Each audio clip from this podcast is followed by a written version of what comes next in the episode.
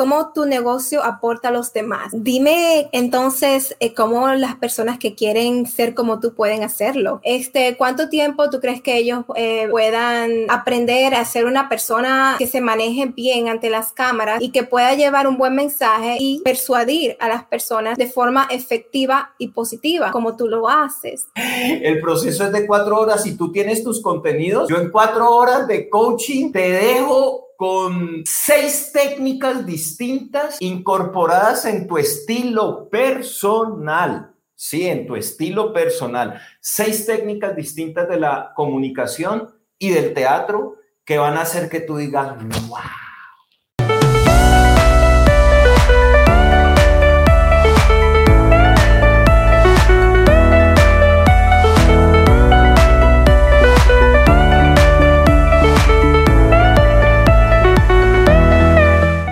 Bienvenidos nuevamente a este tu podcast Emprendiendo en redes.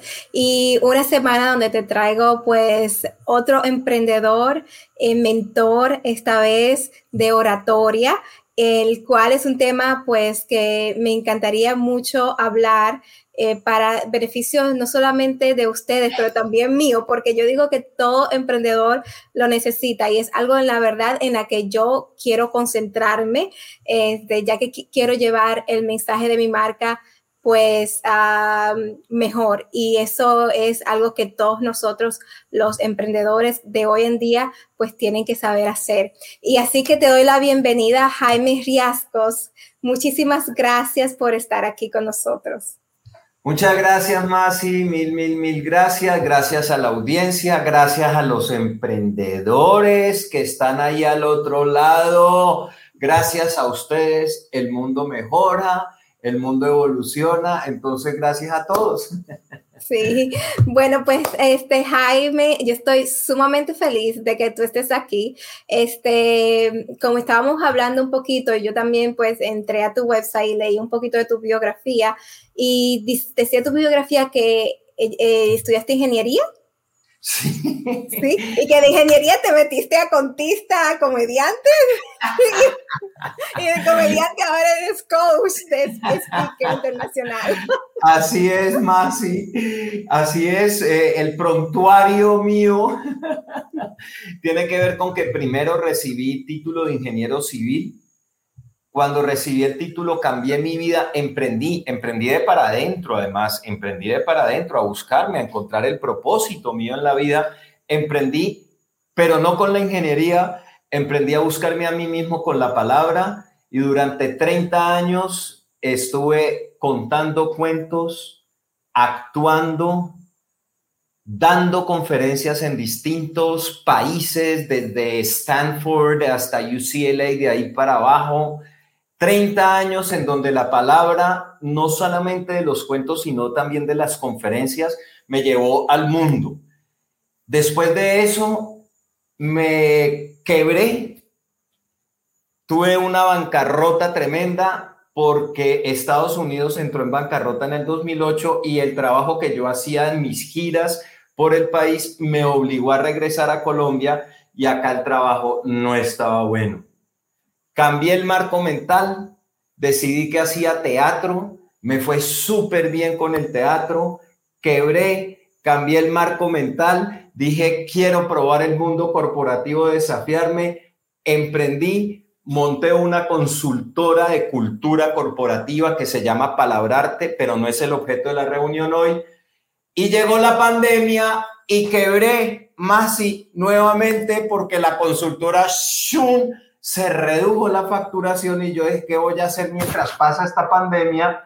Y llegué a las redes. Y por eso estoy aquí contigo, porque llegué a, las redes, a las redes hace dos años a montar mi Instagram, a manejar marca, a proponer mis valores, a entender cómo era la conexión.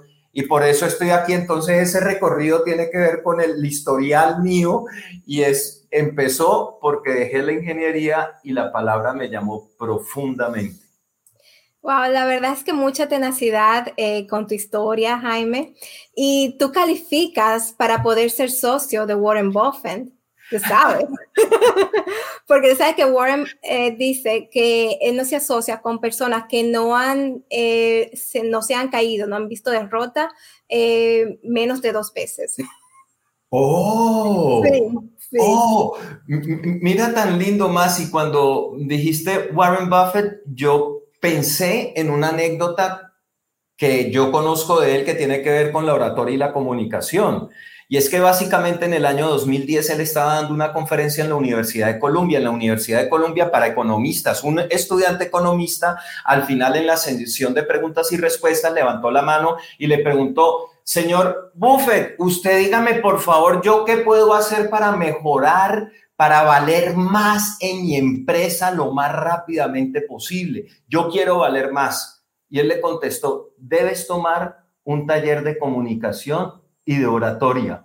Y complementó diciendo que el único diploma que él tiene en su oficina es un diploma de Dale Carnegie Academy o Institute, eh, en el que él había tomado un taller de comunicación y oratoria.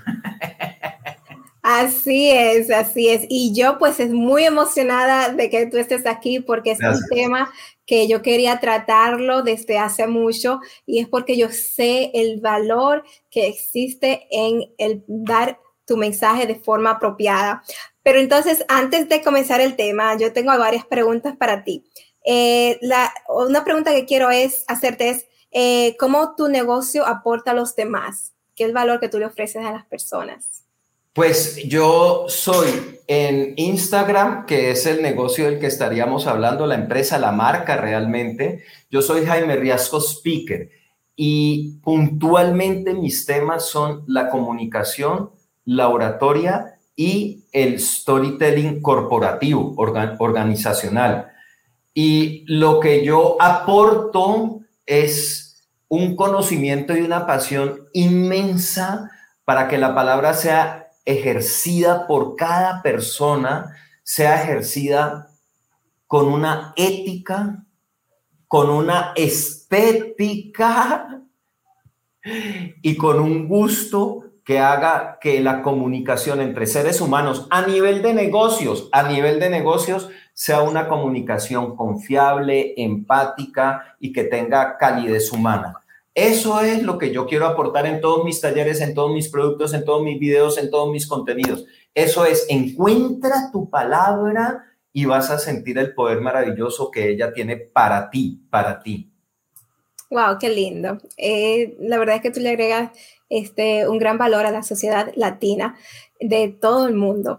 Eh, dime entonces eh, cómo las personas que quieren ser como tú pueden hacerlo. ¿Qué, consejo le das tú a ellos? Pues es que es distinto ser un coach en comunicación y oratoria a ser un emprendedor o, o, a ser un empresario o a trabajar simplemente en un cargo en una empresa. Todos tenemos transversalmente el uso de la palabra, todos necesitamos la oratoria, todos necesitamos la, comunicación. Entonces, si nos estamos refiriendo a esa generalidad que pueden ser emprendedores o cualquiera, realmente para uno comunicarse bien, uno lo que necesita es conocimiento. Conocimiento de tres clases. Conocimiento de uno mismo y se puede desglosar Conocimiento intelectual, es decir, tener un tema, tener un conocimiento, una experticia, porque, porque si vas a hablar hueco o vas a hablar sin ilvanación, pues para eso no hay cargo, para eso no hay cargo. y el tercer componente de conocimiento que necesitas es de las técnicas de la oratoria y de la comunicación porque esto es un aprendizaje, es decir, esto se puede enseñar metodológicamente. ¿Qué estoy haciendo aquí metodológicamente? Miren, estoy haciendo unos gestos rítmicos acompasados y eso se enseña, eso está taxonómicamente dividido, eso lo conoce el teatro, eso lo conoce la comunicación, eso lo enseñamos, pero tú tienes que saber que si quieres que tu palabra tenga un poder que te ayude a subir en los cargos, te ayude a vender más, te ayude a decir el pitch de tu empresa, de tu emprendimiento, de tu producto, de tu servicio, te ayude a decirlo con poder y fuerza, necesitas tres cosas. Una es el conocimiento, saber de qué vas a hablar. Dos, es el conocerte a ti mismo, porque si tú no te conoces a ti mismo, cuando sales al escenario sales como una persona que no eres tú. Entonces sales sin fuerza y sales así todo cohibido o sales con, nervios. Es conocerte a ti, tú, tú, tu seguridad personal. Y lo otro es conocer las técnicas del oratorio y para eso está el entrenamiento y por supuesto dentro de toda la parte de conocimiento de la persona está lo que tiene que ver cómo estructura lo que va a decir, porque ese es todo un campo también del oratorio y la comunicación. Así, con esas tres, te conviertes en un orador influenciante para ser líder para lo que quieras. Wow, este Jaime, me encantaría hablar con esa certeza, seguridad que tú tienes al hablar y, decirlo de esa forma que suena tan bonito, ¿verdad? así me, me gustaría hacer.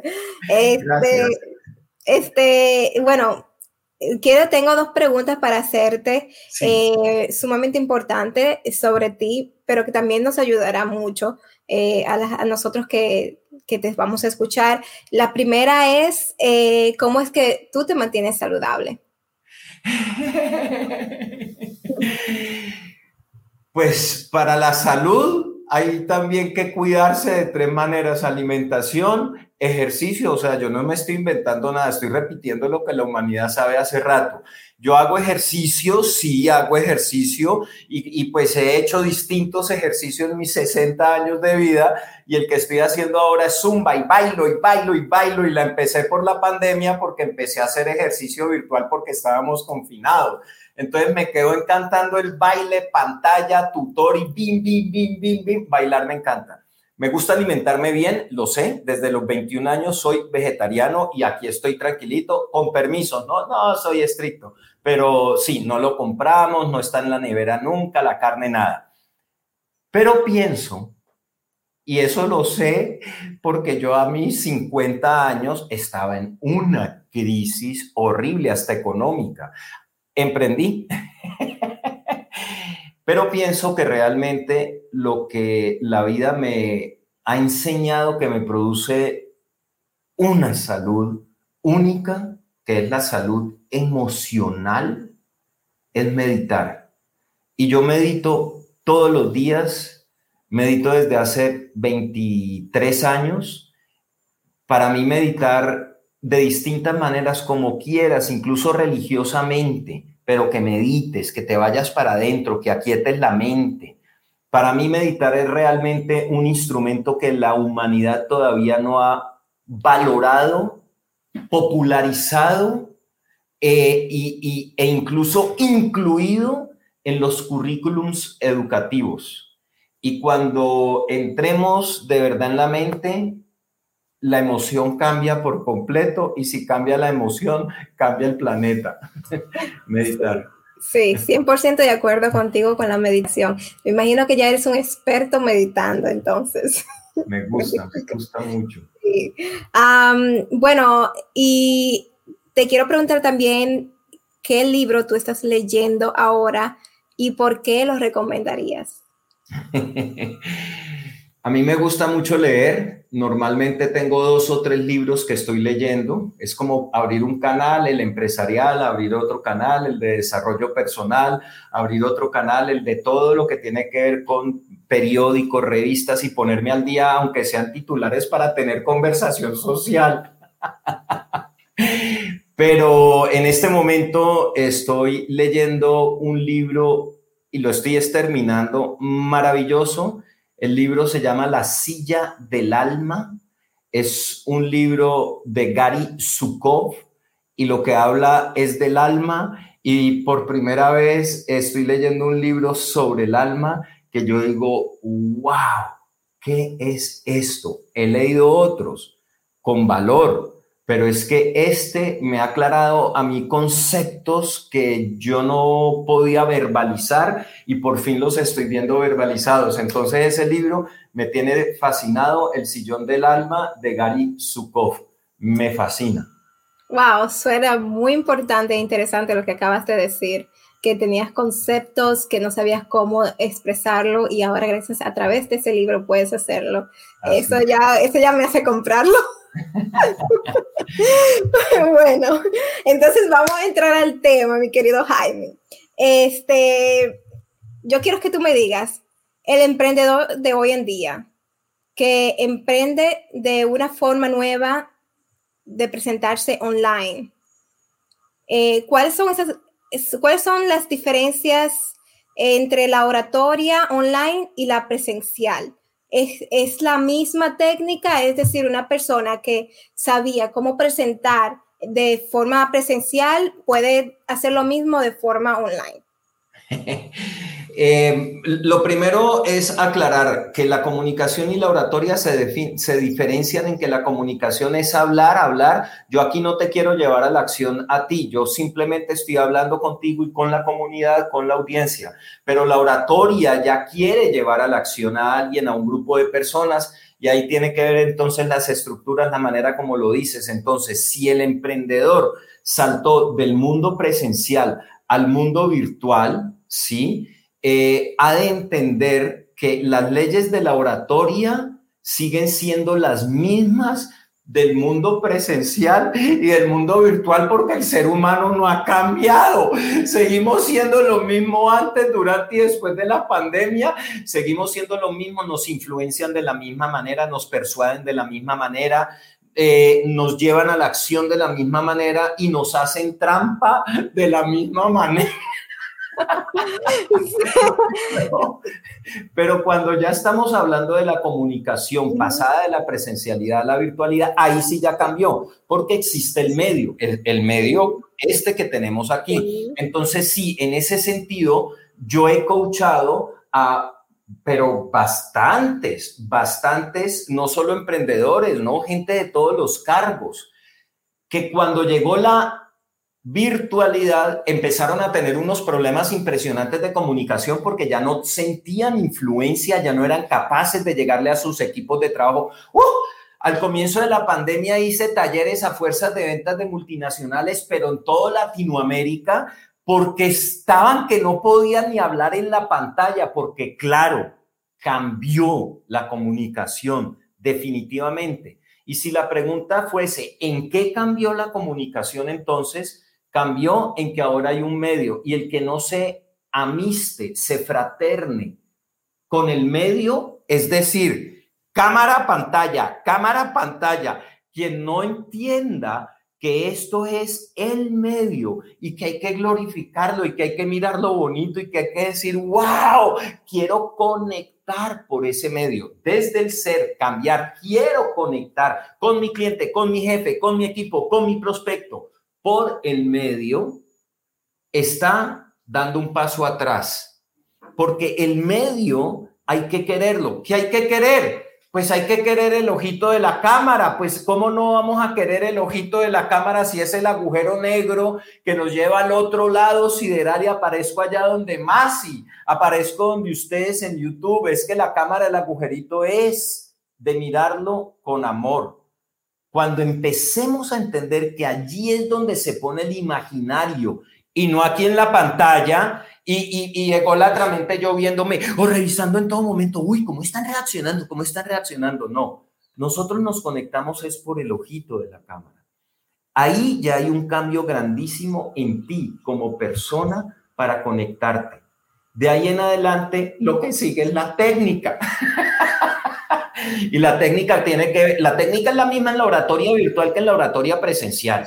¿Sí? Entonces la técnica tiene que ver con que hay cuestiones de medio como el fotograma, el rectángulo en que estás, si lo pones vertical o no, pero más allá de eso, la técnica humana sigue siendo la misma. Es decir, hay unos parámetros en la oratoria, en la comunicación, que si tú aprendes a manejar, te vas a volver más influyente porque tienen que ver con toda la parte de la forma como lo dices. Ya tienes el conocimiento, tienes tu emprendimiento, quieres en las redes, quieres sacar videos, súper bien. Viene la forma como lo dices. Y ahí es donde todo lo humano tiene que ver con la velocidad, con el acento, con el énfasis, con el volumen, con el tono de la voz, con las pausas, con los silencios. Eso sigue siendo igual, pero toda la otra parte que va mediatizada cambió y el cambio inicial es en uno, es en uno. Wow, este, primeramente a mí también me pasa que yo miro es a la pantalla en vez de el ojito de, la, cámara. y ah, no sé por qué. Este, eh, es que parece como que si en el ojito yo pues no, le, no me visualizo hablándole, hablándote a ti, pero cuando veo a la cámara pues me visualizo hablándote a ti, también me veo como, ¿verdad? Masi, pero mira, Masi, es que esto tiene que ver con, con, con el ser humano y su, sus maneras de ser íntimo o no ser íntimo. ¿A qué me refiero? A que yo en este momento lo que siento es que miro a la cámara y me conecto, pero ese recuerdo de conectarme viene desde un celular, porque tú, por ejemplo, Masi, vas a llamar a tu jefe, el jefe contesta, sabes que está en la oficina, tú puedes mirar a cualquier lado y tienes un imaginario puesto en la escena conversación jefe, llamas a tu esposo, llamas a tu hijo, llamas a tu amiga y si suena el ruido de cocina de una, tienes imaginario cocina. Ese imaginario que ya teníamos todos los seres humanos desarrollado para el móvil, ese es el mismo imaginario que uno se trae al ojito de la cámara.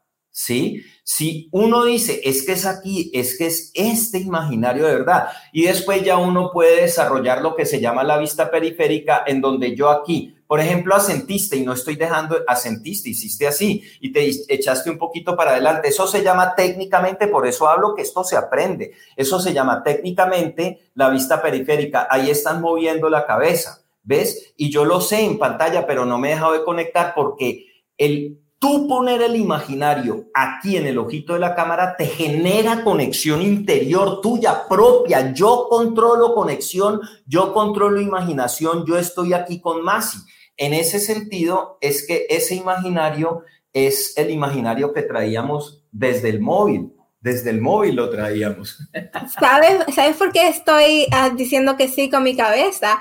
Porque es eh, impactante lo que acabas de decir. Es algo que en verdad eh, puede que, que tenga sentido, pero que uno no lo piense. Eh, y es eso, el que yo tengo que pensar en mi subconsciente de que el mirar a la cámara y hablar a la cámara es como si yo estuviese hablando por el celular. y, por eso te digo que hey, es, esto, este es ah, un medio nuevo, ¿verdad? Que estamos conociendo, porque no eh, se nos ha ocurrido, por lo menos a mí, pero con el tiempo eh, yo creo que va a ser normal, como si uno estuviera hablando por, la, por el celular. ¿verdad? Entonces, uh, sí, sí, sí, wow, qué chulo. Estoy feliz de que estés aquí. Algo nuevo aprendí. bueno, gracias. Sí, este, bueno, entonces, las personas que hagan, digamos, coaching contigo, este, ¿cuánto tiempo tú crees que ellos eh, puedan, este, aprender a ser una persona que se maneje bien ante las cámaras y que pueda llevar un buen mensaje y, y, persuadir a las personas de forma efectiva y positiva, como tú lo haces. Mm, muchas gracias. Pues eso depende de la fotografía inicial del estudiante, del tallerista, del coaching. Si la fotografía inicial de él empieza con miedos del pasado, o el trabajo es más largo. Si la fotografía empieza únicamente con ansiedad o nervios, que es distinto al miedo, es distinto al miedo, la fotografía es otra. Y si la persona ya tiene horas de vuelo, conoce sus contenidos y lo que quiere es volverse poderoso, entender cómo de verdad la palabra la puede encarnar y sacarle vida a la palabra, el, proceso es de cuatro horas. el proceso es de cuatro horas. Si tú tienes tus contenidos, yo en cuatro horas de coaching te dejo con seis técnicas distintas incorporadas en tu estilo personal. Sí, en tu estilo personal. Seis técnicas distintas de la comunicación y del teatro que van a hacer que tú digas, wow no, qué delicia sentir la palabra así y sentir que esto también soy yo. Ese es el punto. seis técnicas en cuatro horas si ya tienes horas de vuelo y conoces tu contenido. Entonces eso es, pero siempre hay un diagnóstico inicial porque la persona viene y ya está autodiagnosticada en el coaching. Ella dice, no, mira, yo ya esto, yo soy líder, yo manejo equipos, pero yo necesito ahora esa estructura en mis contenidos. Eso es un acompañamiento distinto. O la persona le dice a uno, vea, Esto es verdad. Sí. Le dice a uno, vea Jaime, yo estaba feliz en mi cargo, feliz. Un día me dijeron, su jefe no puede ir a dar el informe, el reporte bimensual a la junta y mandó a decir que le tocaba a usted. Eso a mí me cambió la vida, Jaime. Yo nunca había hablado en público y cuando yo supe eso, yo sentí que me iba a morir.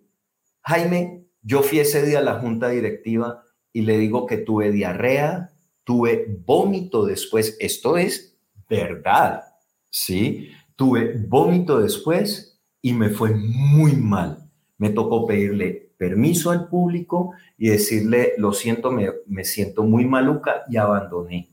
Jaime, yo necesito presentar ese informe en ocho días. Necesito que usted me entrene. oh my God.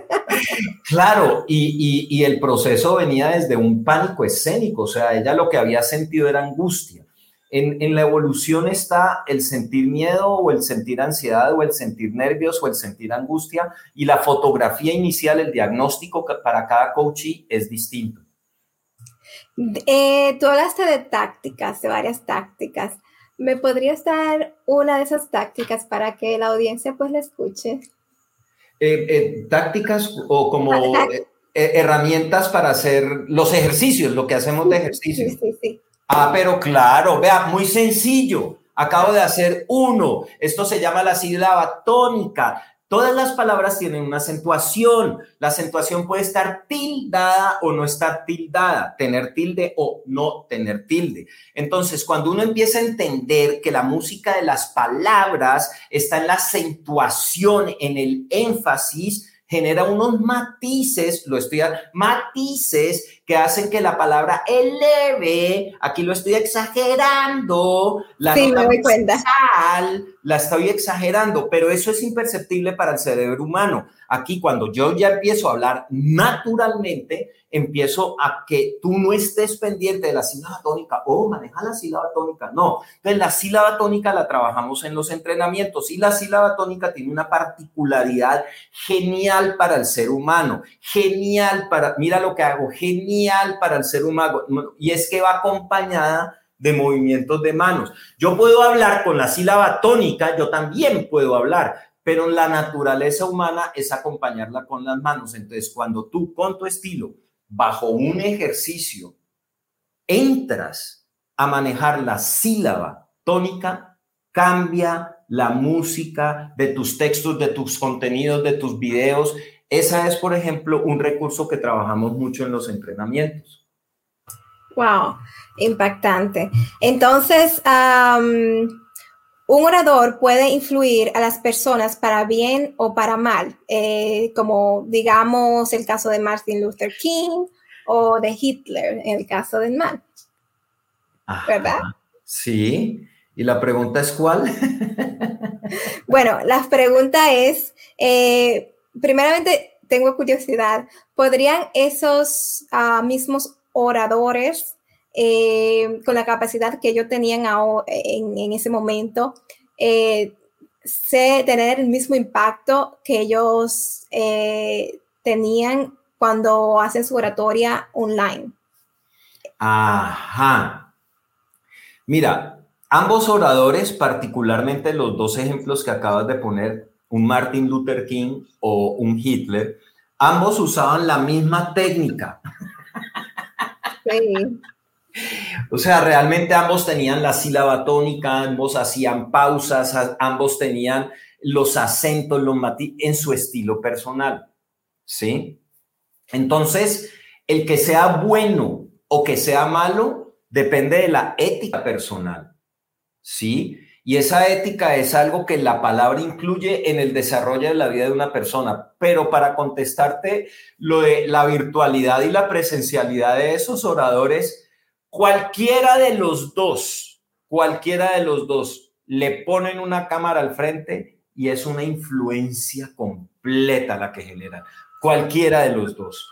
Es decir, ellos no hubieran tenido, eran hombres de medios, eran hombres eh, que de verdad les gustaba la masa, les, o sea, tenían su audiencia, tenían su público y ante eso ya tenían una conectividad garantizada. Es más distinto para nosotros los seres humanos más normalitos cuando de pronto estamos en la vida tranquilos trabajando en la presencialidad y de pronto llega un día una organización mundial de la salud y dice, hay una pandemia, se confinan todos y todo lo virtual se dispara.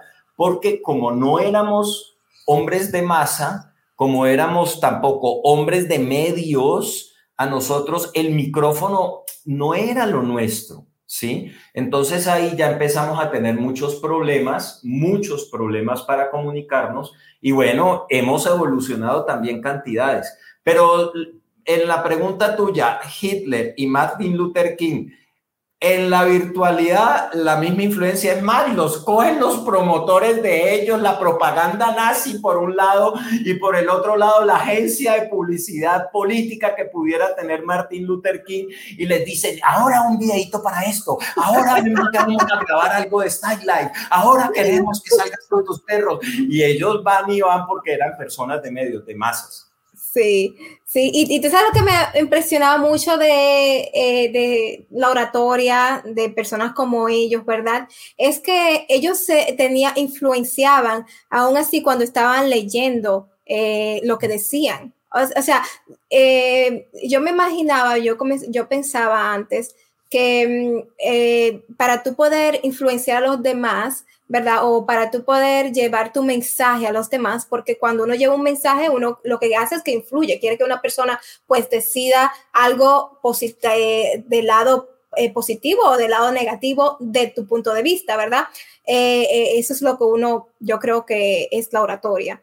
entonces, ah, cuando cuando yo, yo me imaginaba y, y, he visto a personas, eh, eh, emprendedores ahora mismo haciendo oratoria, y yo veo que ellos no leen, eh, pero veía a personas como Martin Luther King, Steve Jobs, que hacen una oratoria larga, claro está, y, y se apoyan en sus notas y, y, leen, y tú lo ves pues hablando y mirando a las notas, y aún así influyen.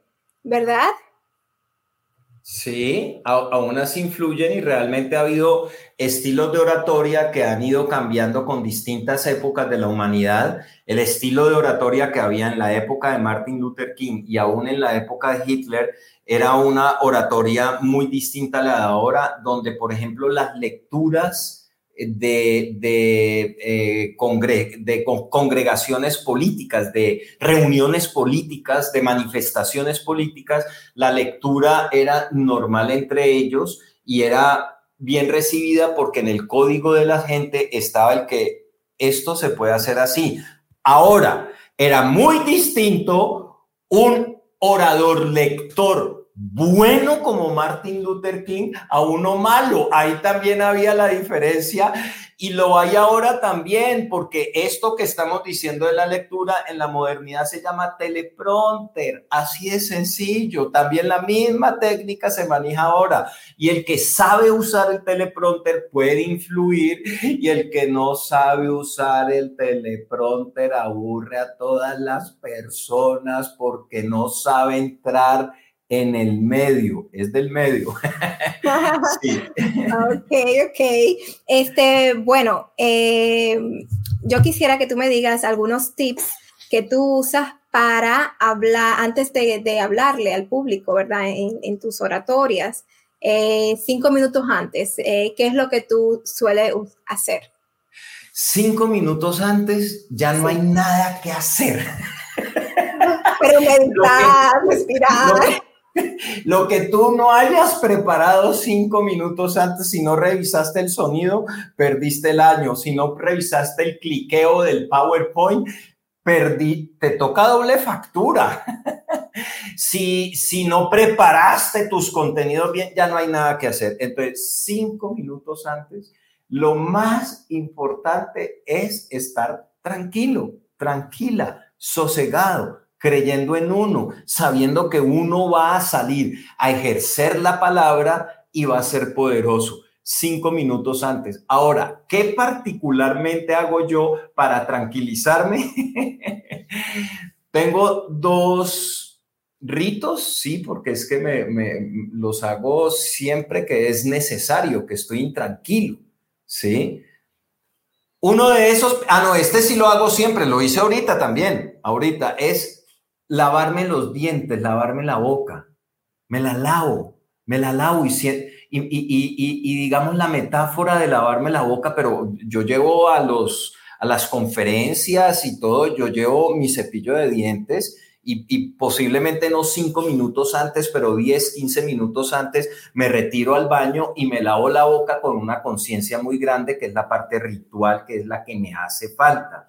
Y es pensar mientras me lavo la, la boca, agradecer que me van a dar la palabra que voy a usar la palabra y que he de usarla limpia, limpia.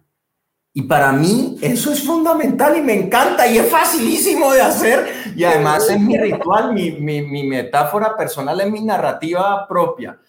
Y, y lo otro, eh, eso me tranquiliza. Para tranquilizarme, también lo que hago es resonadores, me dedico a hacer algo que tenga que ver no con la mente, sino con el cuerpo.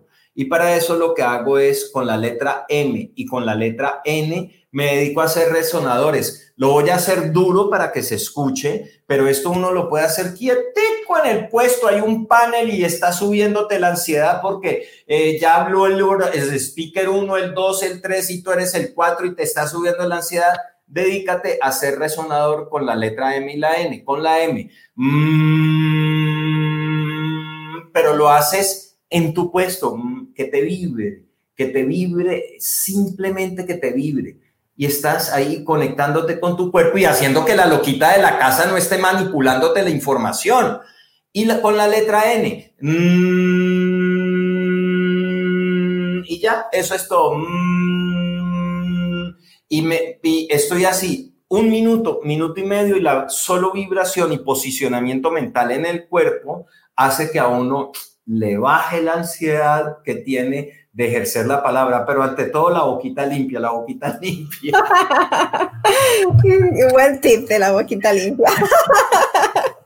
Este, mi gente, pues como tú sabes, puedes conseguirme a través de mis redes sociales. Estoy en TikTok e Instagram como Masi Pecino. Aquí en canal de YouTube Masi Pecino, pues para ver más podcasts como estos grandísimos, eh, un episodio que ustedes van a amar y aprender muchísimo gracias a Jaime. Y también pues pueden conseguir el podcast Emprendiendo en redes en las plataformas como Spotify, Google Podcast, Apple Podcast. Y tú, Jaime, ¿cómo pueden las personas que nos están escuchando seguirte a ti y aprender más de ti? Muchísimas gracias por la oportunidad. En Instagram me encuentras como Jaime Riasco Speaker. Jaime Riasco Speaker me encuentras en Instagram. En YouTube es Jaime Riasco Speaker. También hay como 600 videos en la plataforma de YouTube donde hay tips de oratoria y comunicación, los que quieras. Hay historias que se pueden contar para conectar. Es decir, yo te cuento ahí una historia que tú puedes contar para conectarte y hay muchísimo material, muchísimo material. Esos son los principales medios. Por supuesto, hay una página web, jaimerriascos.com. Y para las personas que han llegado hasta este momento de la entrevista, si quieren el cuarto libro mío que se titula ¿Quién dijo miedo a hablar en público? Simplemente entran a Jaime Riasco Speaker en Instagram me envían un mensaje directo diciendo quiero libro, no importa que te acuerdes del título, solamente con quiero libro yo te envío quién dijo miedo a hablar en público. Ahí vas a encontrar cinco antídotos, cinco antídotos distintos para que tú conviertas las emociones incómodas que sientes en emociones muy positivas, emociones que catapultan tu palabra por completo y esa es una oferta de compartir para crecer, que es mi lema, compartir para crecer. Entonces me pones un DM, te envío el link y descargas 120 páginas donde te cuento cómo vas a volver tus emociones poderosas. Ok, quiero el libro. Yo creo que voy a tener que hacerlo también porque ese libro me parece muy interesante. si tengo que comprarlo, lo compro. ¿Está disponible en Amazon o...? En Amazon empezamos en tres meses en campaña. Este es un abrebocas para las personas que nos están viendo.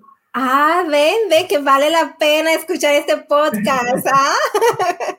Con todos estos regalos que nos ah, dan nuestros invitados, eh, este podcast, yo sé que pues va a crecer, está creciendo y va a crecer aún más, porque de verdad es que entregamos mucho valor y de eso pues quiero agradecerle a personas como tú, Jaime, que pues eh, desbordan su corazón, ¿verdad? Aquí.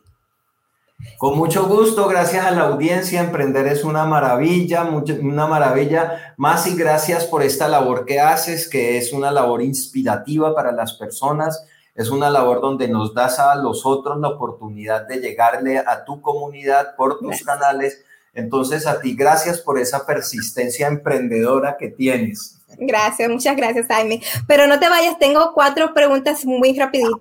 Eh, Sí, sí, este, quería hablar de, de, del storytelling, storytelling, porque, pero yo creo que ya eso es otro tema, porque es bien largo hablar de ello. Eh, y tú como comediante, yo creo que los comediantes y los raperos, los rappers, son los mejores storytellers que hay en el mundo. pero bueno, este, las cuatro preguntas que quería hacerte al final es, eh, ¿te sientes feliz donde estás ahora con lo que has logrado, Jaime? Me siento feliz, pero para llegar aquí he pasado por unas que han sido de felicidad y también de angustia.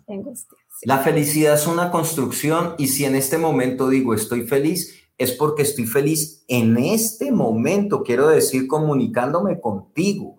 En este momento estoy feliz.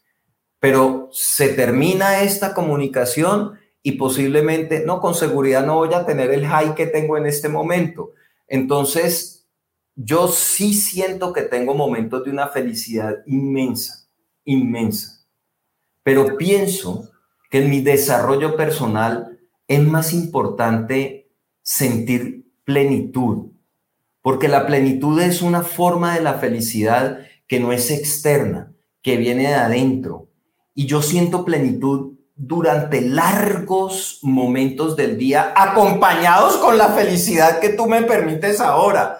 Pero cuando uno siente que la plenitud es de verdad la búsqueda y no es la felicidad, entiendes que no es lo externo lo que te trae la felicidad, sino que es esa felicidad que te lleva a la plenitud interna y esa todavía no la tengo. Esa la sigo buscando y moriré buscando, pero tengo momenticos muy lindos de plenitud durante el día. Eso cierto. Amén. Eso de corazón. Amén. Y yo también contenta, muy feliz de tenerte aquí. y bueno, este, la otra pregunta es, si tuvieras que elegir una sola cosa de valor para aportar a tu comunidad, ¿qué sería ese algo y por qué? Pues yo pienso que tres libros que tengo en la cabeza, ya voy en el cuarto y tengo otros tres en la cabeza. Esos tres libros serían lo que yo puedo aportar en la vida. Ok, ¿cuáles serían? ¿Cuál, ¿Cómo? ¿Cuáles, serían los libros que tú vas a escribir? Oh, que no todos tienen que ver con comunicación y sobre todo con la palabra, pero ya no de manera técnica como el de los cinco antídotos contra el miedo, sino ya de una manera un poco más espiritual y una, una manera mucho más, más pensando en que el ser humano el ser humano entienda que cuando la palabra la ejerce con ética, todo cambia en su vida, todo cambia en su vida. No estoy diciendo nada nuevo. Hay libros como Los Cuatro Acuerdos, por ejemplo, que hablan de eso. Tony Robbins toca también a la palabra en algunas partes. O sea, yo no estoy diciendo nada nuevo, pero yo lo quiero decir a mi manera y bajo mi experiencia. Yo ah, he sentido que la palabra me transformó y me volvió otra persona cuando asumí ciertos parámetros para vivir la plenitud. Eso lo quiero compartir porque cuando te cambia la palabra, todo te cambia, todo te cambia la vida, te sonríe hasta las emociones porque encuentran válvula de escape, ¿sí? Entonces, eso, son tres libros que tienen que ver con la palabra. Bueno, bueno.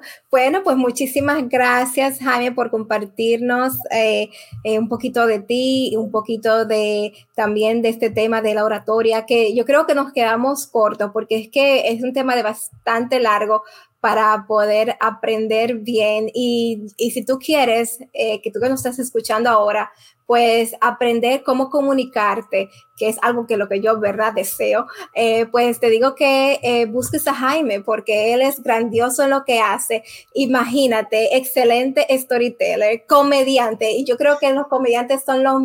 Eh, former comediante, ¿verdad? Yo creo que los comediantes son los mejores storytellers que hay. Así que si quieres aprender de alguien, a pues hablar, a llevar tu mensaje de la forma correcta a quienes lo necesitan para que puedas ayudar a muchas más personas, pues tienes que buscar a Jaime. Jaime, gracias. Gracias a ti, más y gracias a la comunidad. Que iba la palabra para siempre. Muchas gracias.